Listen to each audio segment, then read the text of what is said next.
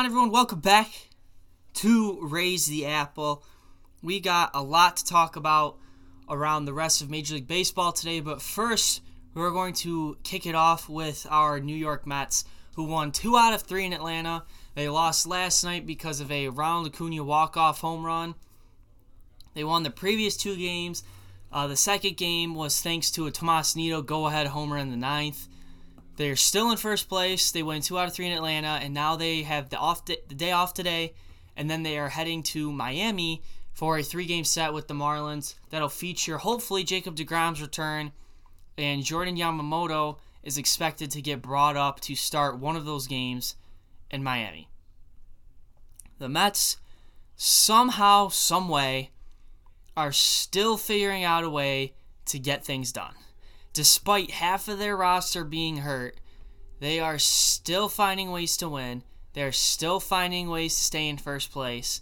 It is incredible what we are seeing. The replacements is honestly what's going on, and it's amazing to see.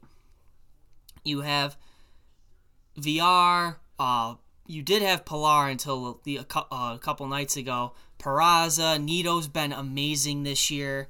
They're brought they're relying a lot on the younger guys like Mazeika and Far- Fargas and Khalil Lee. It's honestly incredible how this team keeps finding ways, which is awesome when it comes down to the stretch of the season or in the next month or so when everybody's coming back and then you can get your regular guys out there if they can keep staying keep winning or keep staying around in the race it'll be great when Conforto, McNeil, and Nimmo, and Jake, and Cookie, and Noah, and Lugo, and everyone comes back, which could be soon. Could be soon that everyone starts coming back. Syndergaard and Lugo started rehabs in Port St. Lucie. Jake was down there, made a rehab start. Then Cookie should be coming back by the end of the month, along with Lugo, and then Syndergaard in the beginning of June. DeGrom this weekend. Nimmo, JD Davis, McNeil, Conforto not far behind. Uh, Pilar is probably about a month away with his face because they have to wait for the swelling to go down in his face before they can fix things.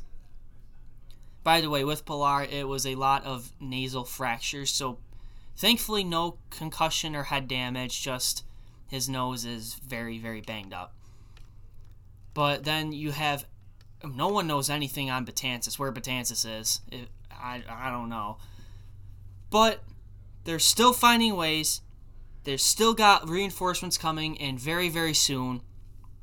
A lot to be excited about. And then they added to their reinforcements the other day. They trade made a trade with the Cubs to get Cameron Maybin for cash considerations. Maybin made his Mets debut last night. It was a great move for the Mets, low risk, high reward. Maybin is not going to be a huge threat offensively, maybe a little threat offensively. He's more so the speed guy, and that's what the Mets need. You know, in the past, you've had the Mets where they get late into a game, and then you have, you know, the only guys on your bench are catchers or guys who can't run run fast. And when you're in a game such where you got the tying run on first or second in the ninth inning, and your best runner is Wilson Ramos that's a problem. Because a base hit, he may he's most likely not going to be able to score on that. So bringing in Maybin is great speed, great depth that the Mets have done a great job of doing this off season with Villar, Pilar, Peraza, and all these guys. It's weird that it's working the way it is because in the past with the Mets, this stuff hasn't worked. You know, they've tried these big moves and all this stuff and weird ways of doing things, and they've never worked. But this one seems to be working. It's giving me very replacements vibes from 2016 when the Mets were so injury prone. They brought up Seth Lugo and Robert Gsellman, and they completely took everyone by surprise and helped lead that team back to the playoffs. I'm getting much the very much the same vibes from this group than the than the 20 in the 2016 Mets. Now, obviously, this team I think is a million times better than 2016 Mets. They're off to a much better start. Everything seems to be going well, with the exception of the injuries. But like I said before, rather have them happen now than in September when you're in the middle of a playoff push. And then these aren't injuries that are severe enough that they're missing a long period of time, except for Syndergaard, but obviously he's been out for a long time already and he's just almost done. Villar has been the best, one of the best Mets this year, which will bring up an interesting debate when JD Davis comes back because uh, when J- Davis comes back, Davis is much better offensively with from a power standpoint, but VR has been very consistent and he plays much better defense. So Luis Rojas it'll be. It's good to have this be a tough decision. It's a good problem to have. Who's going to be the everyday third baseman between Villar and JD Davis? Hopefully, we'll figure that out soon.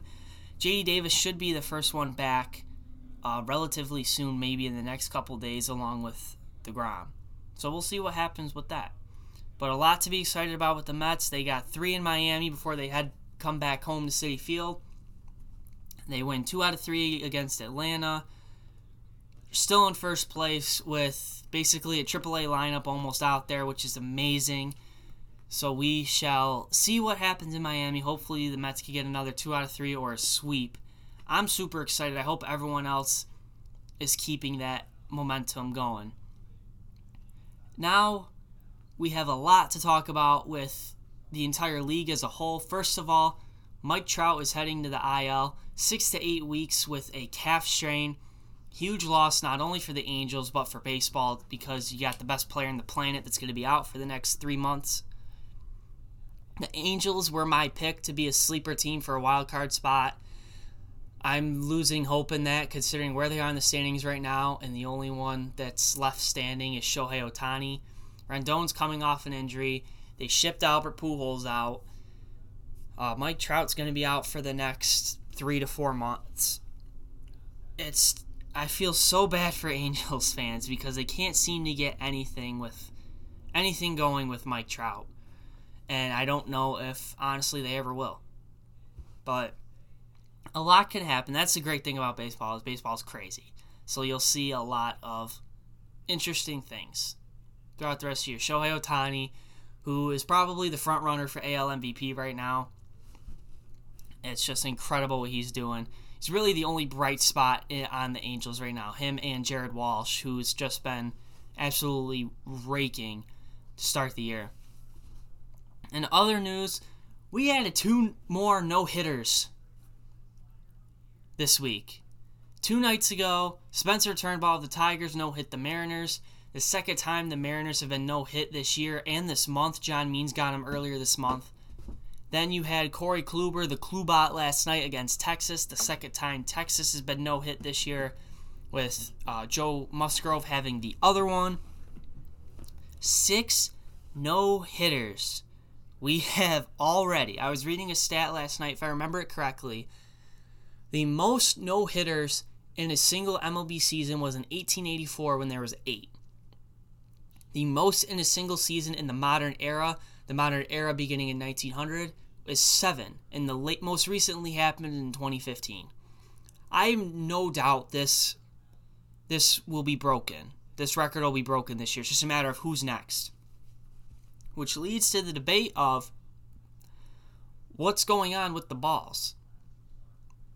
In 2019, you had the juice balls, and the offense was through the roof. This year, pitching has been unbelievable. One of the reasons the Giants are still in first place in the NL West is because of how amazing their pitching has been this year. And then you now you have six no hitters in May and the record for most in a season is eight. Most since 1900 is seven. That's insane. And when you look at the guys who've thrown these no hitters Turnbull, Kluber, uh, Musgrove, Carlos Rodon, Wade Miley, uh, who was the other one? John Means was the other one. These guys aren't don't have overpowering stuff. They're not up there throwing, you know, 100, 101, 102 with devastating off speed stuff like a Gerrit Cole or a Jacob DeGrom. But they're throwing stuff with a lot of movement, a lot more consistency, I guess for lack of a better word, they're not overpowering arms that are throwing these no hitters, which is a great thing for baseball. But it's also raising the question of what what are they doing with the? They, no one knows if it's like there's something with the baseball, or if if it's just because it's not in the summer and it's not warm enough yet for offense to pick up, whatever the case may be. But all I'm gonna say is regards to uh, the balls. MLB needs to stop messing with the balls. Leave the balls the way they are. I understand when they get a new sh- box of balls, they have to like dirt them up a little bit to get like the factory gook off of them. They have to get them dirty and all that. That's fine. That should be the extent of what they're doing. They shouldn't be juicing them so there's more offense or juicing them, for lack of a better word, to help pitching get better. No, these guys are professional athletes. There's no need for it. There's no reason for that. So if if you're Major League Baseball, stop messing with the balls. Leave them the way they are. That's all I'll say on that. but it is exciting. I get it's exciting to keep seeing no hitters, but will it get boring because will everybody be throwing no hitters? I guess we'll have to find out as the season goes on, but I'm all but certain that that record will get broke. It's a very interesting conversation to have. Another interesting conversation is what's going on on the south side. The Chicago White Sox made some headlines this week because of Yermín Mercedes and Tony La Russa and Lance Lynn and oh boy. So, what happened was this. For those to just to give some background knowledge, Tony La Russa is about as old school as old school gets. He's been around the game forever. He's as old school by the books baseball as you can get. And there's nothing wrong with that. That's just the way that's how he came up. The White Sox, in my opinion, are probably leading the charge in this new age baseball of players showing personalities and the bat flips and all that stuff. The White Sox are one of those teams that's leading the charge because they're such a young group of guys. They're just a young core that this team is. So obviously that was one of the that was one of the speculations when Tony La was hired is why would you hire such an old school manager with such a new school team? That how is that going to mix? Personalities are going to collide, and they have. But obviously, something's working because the White Sox are in first place. They've been playing great all year. So what happened was the earlier this week, the White Sox and Twins are playing. White Sox blowing out the Twins, like 14 to 2 or something, 14 2, 14 3. They have a position player pitching. Willians Astudillo comes in to pitch La Tortuga. He's throwing 47 mile hour meatballs. Mercedes swings 3 0 and hits a home run on a 3 0 pitch. Then you had uh, Tyler Duffey of the Twins get ejected the next night for throwing behind Mercedes. And then Rocco Baldelli went out there and obviously got ejected shortly after. And then you had Tony La Russa saying he didn't like that he ignored a sign and swung 3 0. Then you had Mercedes saying he's just being him. Tim Anderson was defending him. Then Lance Lynn was defending Mercedes. And then you had Tony La Russa coming back and saying there's a reason I have a locker or I have an office and you have a locker. It's just a whole bad bad bad publicity for the White Sox, but a good conversation starter for baseball. We had this debate last year with Chris Chris Woodward of the Texas Rangers and Fernando Tatis hitting a grand slam on a 3-0 pitch and Woodward saying he didn't like it because of the unwritten rules. The unwritten rules are starting to annoy a lot of people, and rightfully so. Through swinging 3 0, it is hard to be a Major League Baseball player. It is hard to get a hit in the major leagues. It is hard to homer in the major leagues and stay there. If I get a pitch right down the pipe, especially when it's a 47 mile hour meatball from a position player, if it's a three, I don't care what the count is. If it's right down the pipe, I'm swinging at it. And that ball was right down the middle. Mercedes swung at it and homered. Now, I like to consider myself, I try and be like a mix of old school and new school. I love bat flips, but there's also a time and place for it. I like when guys show emotion, but there again, there's also a time and place for it. I didn't have a problem with Mercedes swinging 3 0, but I understand where LaRussa was coming from from the standpoint of we're winning 14 to 2 or 14 to 3 or whatever it was. We don't need to be doing that. It's disrespectful, poor sportsmanship to not only Astudillo, but to the Twins and to the game of baseball. But I don't think it's that extreme because that's just how the game is becoming now. You know, if you have a position player up there, that's a field day for opposing offenses. If they have a position player up there, they're going to go up there hacking because they're going to get meatballs. So I don't blame Mercedes for swinging. You get it for how often are Major League Baseball players seeing a 47 mile hour pitch right down the middle? That's a dream for them. They can just tee off on it. And that's exactly what Mercedes did. So I don't have a problem with them swinging 3 and 0.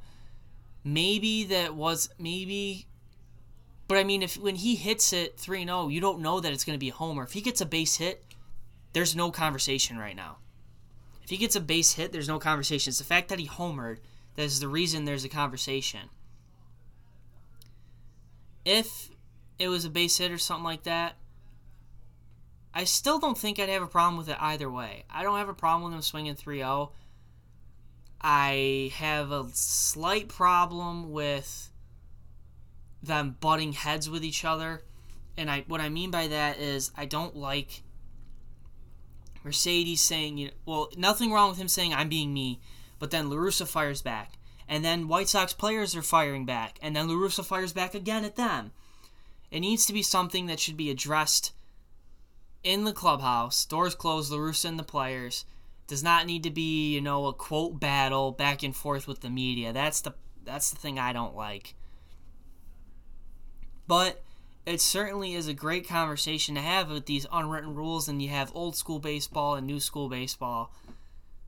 It's I understand both sides. I'm a little bit more in favor of on the team Mercedes rather than team LaRussa. I understand where LaRussa's coming from because obviously there's a time and place. But just the way the game is, I just I don't necessarily have a huge problem with it, especially since it was a position player pitching on the mound. You know, so that's really all I can say about that. Certainly an interesting conversation. A lot of people are calling for LaRussa to get fired. That won't happen. If the White Sox keep winning and the White Sox keep staying in first place, LaRussa's not going anywhere, especially if they win the World Series and they are my AL pick to be in the World Series. So he ain't going anywhere. So quit calling for him to get fired and all that stuff. He's he's not going anywhere. Which leads us to the last bit of today's episode, which is today in baseball history, which is Mets related. Today in 2017, Terry Collins, TC, passed Davey Johnson to become the longest tenured manager in Mets history as he managed his 1013th game. I personally was a huge fan of Terry Collins, especially that day was when was it? 20 2015? Maybe it was a couple years earlier where they got thumped by Arizona. And then Terry Collins went on that tangent saying, you know, respect the game to come up and grind it out. And if these guys don't want to stay here, I'll go down in Vegas. And f- when the Mets were AAA with Vegas, I'll go down to Vegas and find out who wants to be here because there are guys there and he'll find them. That was when I started my number one fan of TC. And then you had the Syndergaard thrown behind Utley, and then the mic'd ump audio that you heard Terry Collins going off on the umps. Terry Collins, I think, deserves a lot more credit than Mets fan than some Mets fans gave him. You know, a lot of people will say, well, he was a horrible decision to leave Harvey in in Game Five back in 2015.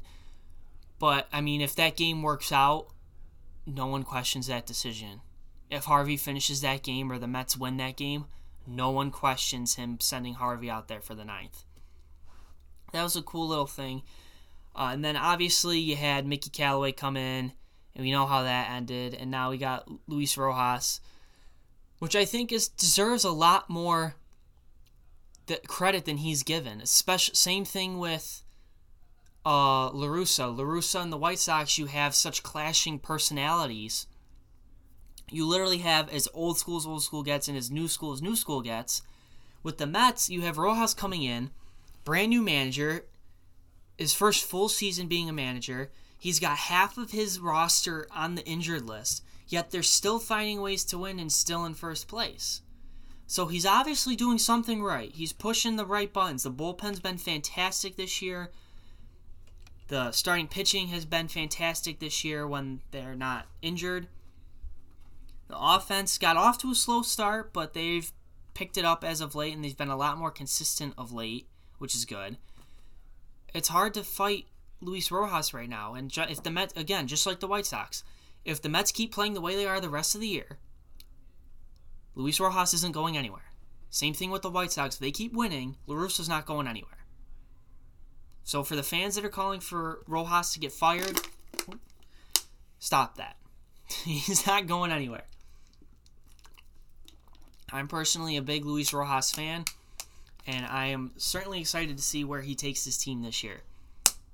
But that's going to wrap it up for today's episode of Raise the Apple. We talked about a lot today with Mercedes and Maybin to the Mets and no hitters galore coming in Major League Baseball. Make sure you like, comment, share, subscribe if you're listening on YouTube. Make sure you subscribe if you're listening on Apple Podcasts, Google Podcasts. We always appreciate it. And follow us on Twitter, RTA underscore pod, for highlights and all that good stuff.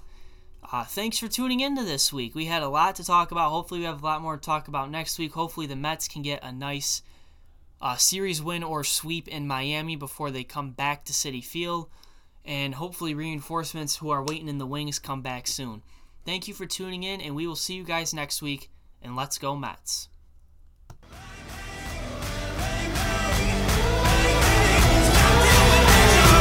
Bang, bang, won't stop till we're legends.